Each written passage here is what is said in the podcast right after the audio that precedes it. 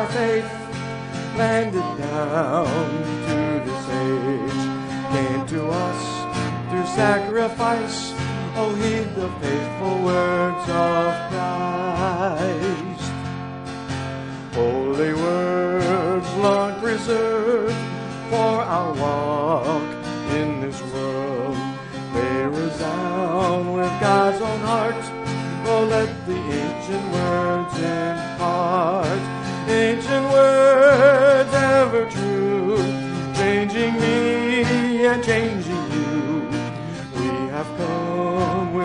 Open hearts. Oh, let the ancient words impart. Ancient words ever true, changing me and changing you. We have come with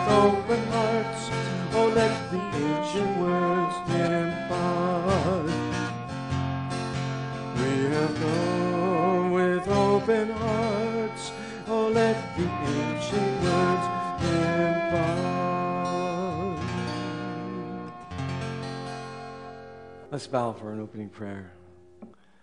Father in heaven, we have come to worship you.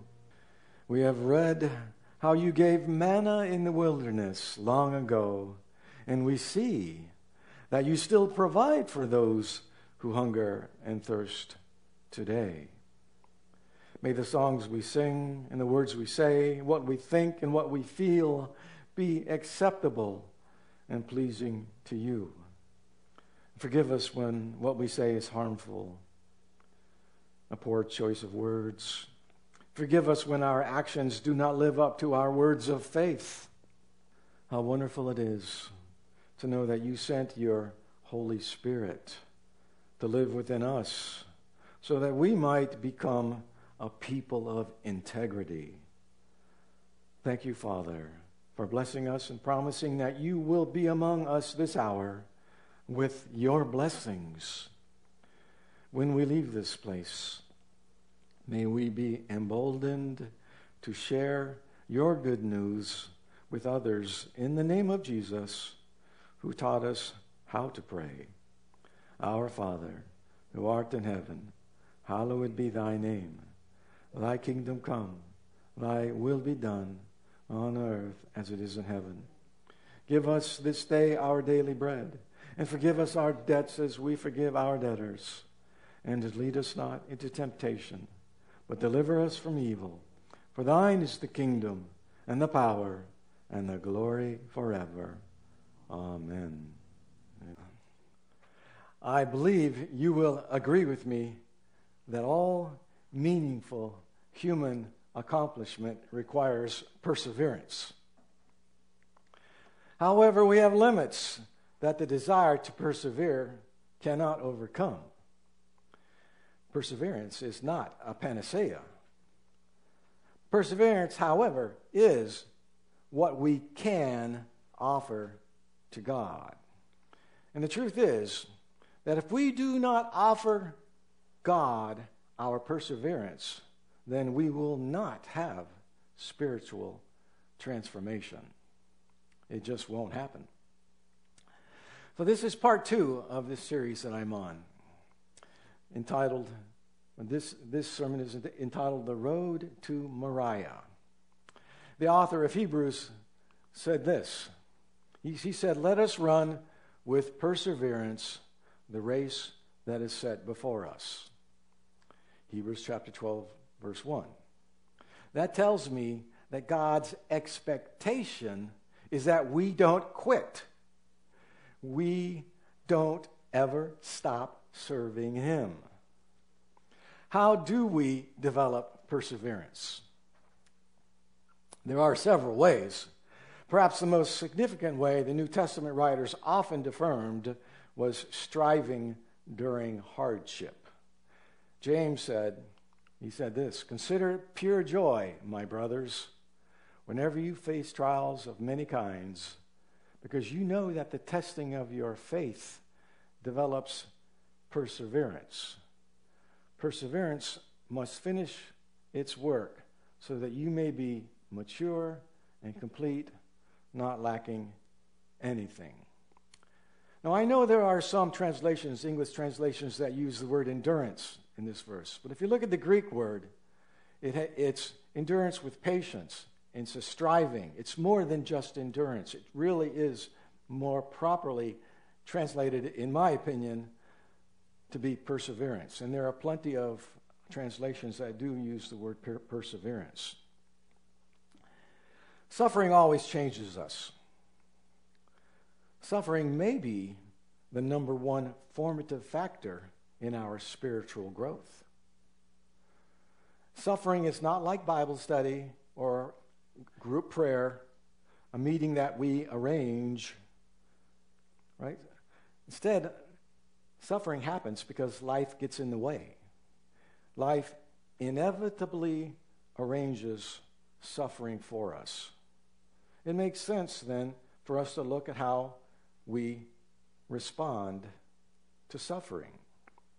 The writer of Hebrews urged us to follow an example, the example of a crowd of witnesses. That was from back in Hebrews chapter 12, verse 1. Witnesses who have persevered before us. And the primary champion, the one who had the most space in the crowd, was Abraham. So let's do a study for a time this afternoon regarding how Abraham, that wonderful Old Testament saint, endured the most difficult stage of his life. God said to him, from back in Genesis 22, verse 2 Take your son, your only son Isaac, whom you love, and go to the land of Moriah and offer him there as a burnt offering on one of the mountains that I will show you. It was a dark road on the, on the way to Moriah. It was dark not because Abraham traveled at night. It was dark because Abraham was on his way to give up what he loved most in his life.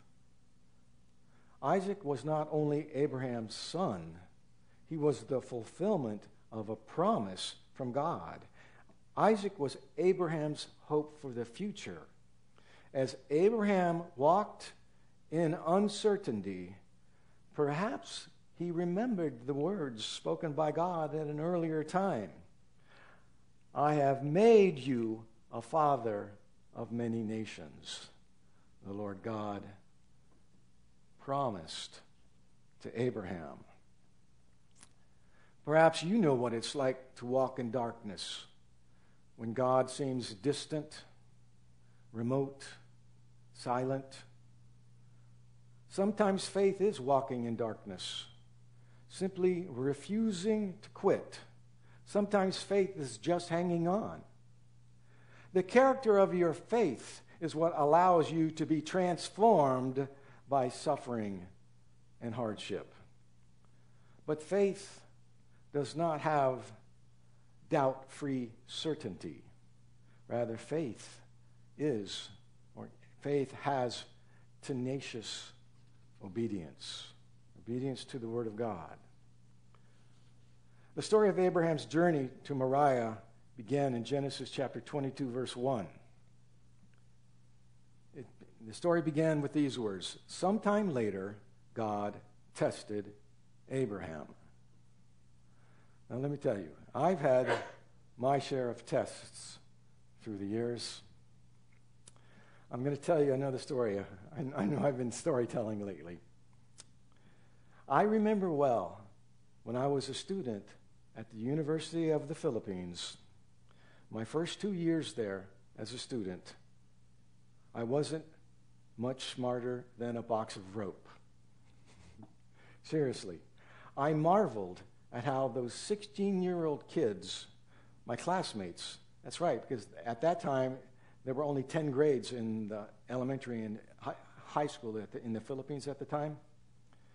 I had 16 year old classmates that were able to learn calculus, physics, and chemistry all at the same time.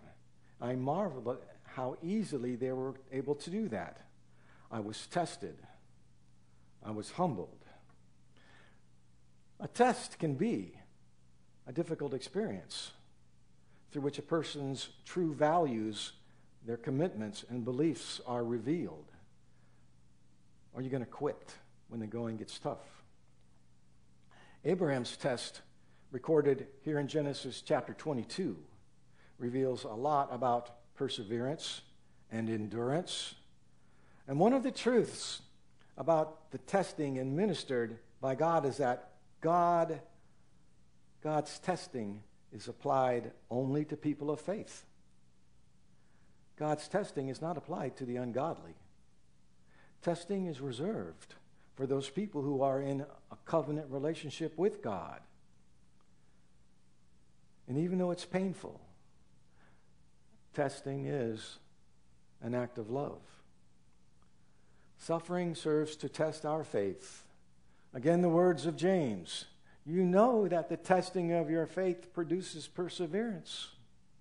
Let perseverance finish its work so that you may be mature and complete, not lacking anything. In Genesis chapter 22, verse 1, we see that God called Abraham's name. And Abraham responded by saying, Here I am. I believe Abraham's response was more than simply telling God where he was. For me, Abraham had meaning behind his response. The meaning, I'm available. I'm here to serve you, Lord God.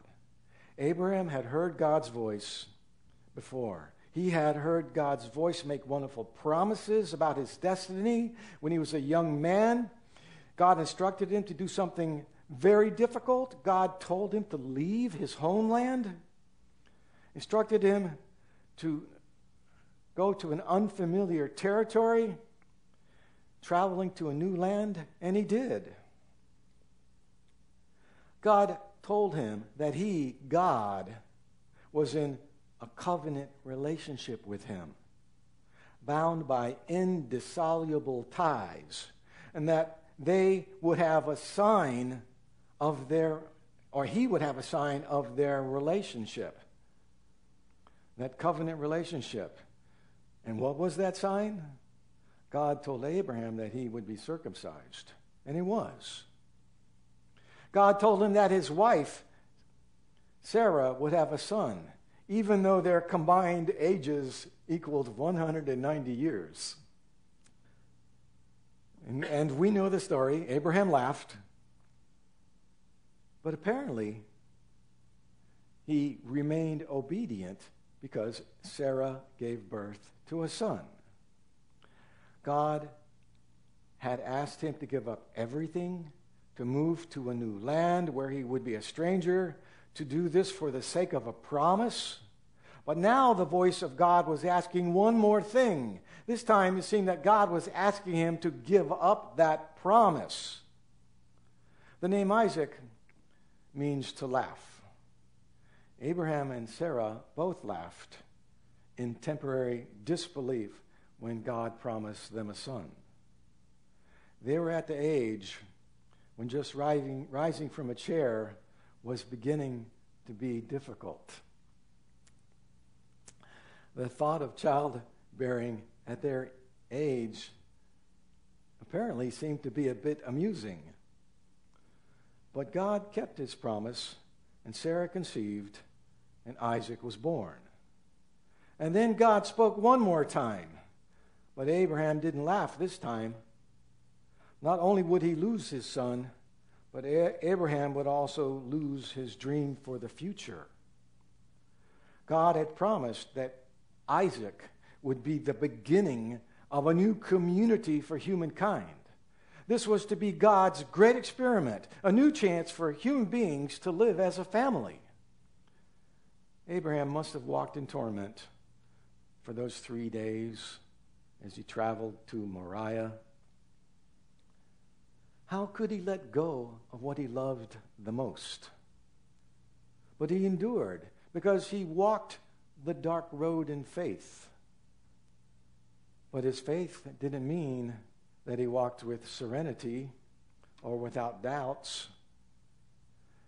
This faith was difficult, no doubt.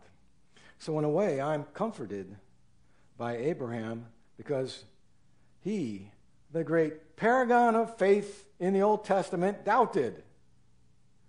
He laughed in disbelief. Another time he lied about his wife, placing her in jeopardy to save his own skin. And then yet another time he slept with his wife's servant because he wanted to father a son no matter what. He was wrong a lot of times. But one important thing that Abraham got right was that he kept on going. Abraham never quit. When he and Isaac were close to their destination, they left the servants behind. Abraham said to them, We will return. Why did he say that? Did he want to mislead them? To hide what he was doing? Did they even know what he was doing? Did he think that at the last moment he would not be able to follow through with the instructions that God had given to him? Did he think that somehow, despite God's instruction to end Isaac's life, that the promise would yet be fulfilled. What was that promise? Genesis 21 22. For Isaac is the son through whom your descendants will be counted. Quite the promise. We can only guess at what Abraham was thinking on the road to Moriah what we do know for sure, however, is that even when he didn't understand, Abraham still obeyed God. Having faith does not mean never having doubts or questions. Having faith means being obedient. Abraham carried the knife and the fire. Isaac carried the wood it was just the two of them. And then for the second time, a voice called out to Abraham. This time it was Isaac's voice that called out, Father. And Abraham replied, Here I am, my son. Genesis 22, verse 7. Isaac was obviously old enough to notice that they had no animal to sacrifice. His father was strangely quiet. So Isaac asked the question The fire and the wood are here, but where is the lamb for the burnt offering? To me, Abraham's response, or his answer, was a bit ambiguous. No doubt, prompted by a mixture of fear and hope, he answered, God will provide, not knowing how or when or why. they walked on together. You have to think there was almost an unspeakable barrier between them as they went on in silence. One of the most painful aspects of suffering is the loneliness of suffering. Others may offer support, but no one can walk the road to Moriah for you. Abraham remained obedient. He built an altar. He took the wood from Isaac's back, and then he tied up his frightened son and laid him on the sticks and the rocks, the stones. The time had come. This was Isaac, his son, the promise of a new community, the dream of God, the reason Abraham had left everything behind. The boy was all that and more. He was bone of Abraham's bone, flesh of his flesh. This had been the little child Abraham sung to and rocked on his lap. He held the boy one last time and lowered the boy onto the wood. He reached toward heaven with the knife in his hand to kill with a single stroke the life that Sarah and he had created, the life that carried all his hope and joy and his future. And yet, even then, at that moment, somehow he believed. Not perfectly. Abraham had never been perfect in his life. He had lied, he had feared, he had impregnated Hagar, and he had laughed about the way God promised a son. This is the great irony of Abraham. His journey of faith was riddled with doubt every step of the way. But he still hoped and trusted that this strange and distant God, who seemed so remote and terrifying, would yet turn out to be the God who had spoken to him so many years earlier. He kept hoping, even when, from a human, a human perspective, the situation seemed hopeless. Adam did not have perfect faith, but he hung on. He placed, he continued to place himself in God's hands. Then Abraham was called a third time. This time, an angel of the Lord called from heaven. The angel called his name twice, as if he wanted to be sure that he got Abraham's attention. And for the third time, Abraham responded, Here I am. He might as well have said, I won't run. I have no place to hide. I have nothing else to give. Here I am. And the angel's voice was heard again Do not lay your hand on the boy or do anything to him.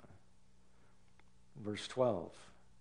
And in an instant, Abraham was given back his laughter, his dream, his son. We know that Abraham did not see the fulfillment of his dream. His dream extended many years into the future. He was counted by the writer of Hebrews among those who did not receive what was promised. He didn't live to see it. Abraham persevered. He did not quit. But it was not his suffering alone that produced his perseverance. It was his, his suffering that endured in faith that produced his perseverance. We are formed and we are transformed through trials. All right, therefore, that's right. We're in training for a long time. This average lifespan of 80 years is the time of training. We are formed and we are transformed through trials. Life is full of trials, especially the mini trial variety. We are confronted, sometimes daily, by opportunities to graciously practice patience or kindness or generosity or perseverance. When your friend interrupts you, you can graciously hold your tongue. When your friend borrows something and doesn't return it right away, you can practice patience. When you aren't feeling that well, you can graciously decide not to tell everybody that you speak to. And then there are the larger trials in our lives. We need to add perseverance into these life situations. There could be a dilemma in your life that you want to give up on. Perhaps the challenge is in a relationship, or someone you love is far from God, not Christ centered, and you've just about given up hope. Maybe there's a pattern of sin that you haven't been able to break free from in your own life. There might be a family rupture that has been going on for many years. Are you on the road to Moriah? We will all, every one of us, sooner or later, find ourselves there on the road to Moriah and experience suffering in one form or another. And when you find yourself there, will you stay in the race? Will you keep your faith? God understands what it is to walk with suffering. He feels the pain his people feel. Why? Because he loves his people. Jesus also walked in the place of sacrifice, carrying the wood on his back that would be used to put him to death. Jesus, like Abraham, had to walk the road to Moriah. And we know what Jesus exclaimed My God, my God, why have you forsaken me? When Jesus was bound, no voice cried out to release him from the ropes that would be used to put him to death. When the blade pierced his side, there was no power to hold it back. No sacrifice was offered in his place. And this time, the son died. This time, the father grieved. But then, after three days and three nights, Jesus rose again. The resurrection happened. And so, a resurrection to a new life and a new body will come someday for you and me. In the meantime, let us do what Abraham did. We just don't quit. God has a plan for you, and He is well pleased when you are determined to move forward serving Him with your life until it is your time to go home. Amen. Hallelujah.